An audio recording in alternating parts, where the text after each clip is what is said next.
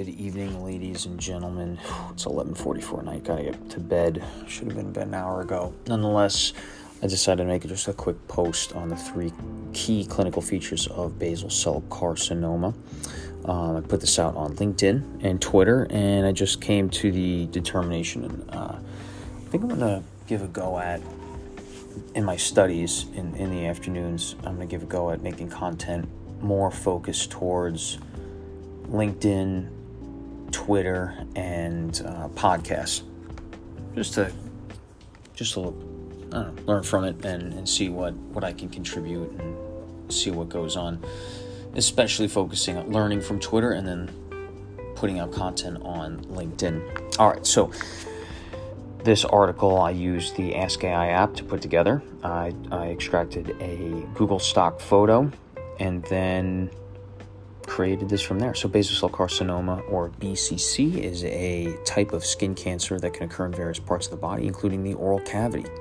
The clinical features of oral basal cell carcinoma may vary depending on location and extent of the lesion, but some key features that may be observed include number one, ulceration or a non healing sore.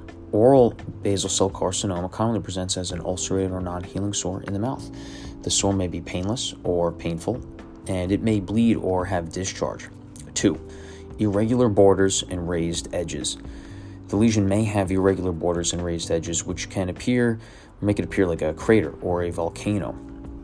And three, firm or hard mass. The lesion may feel firm or hard to the touch and may be attached to the underlying tissues.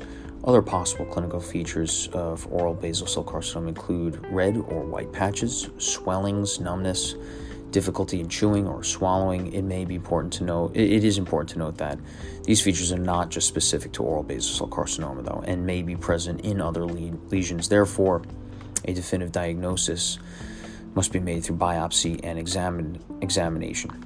I included some references at the bottom. So that's the LinkedIn article. Quick read number 29. Uh, parts of pathology, dentistry, oral health, oral surgery, etc. And then I also put that out on Twitter, but just just honing in on those key facts. And I'll be exploring this more in the future and hopefully making more podcast, LinkedIn, and Twitter content. I'm gonna I think I'm gonna take do do a lot less now.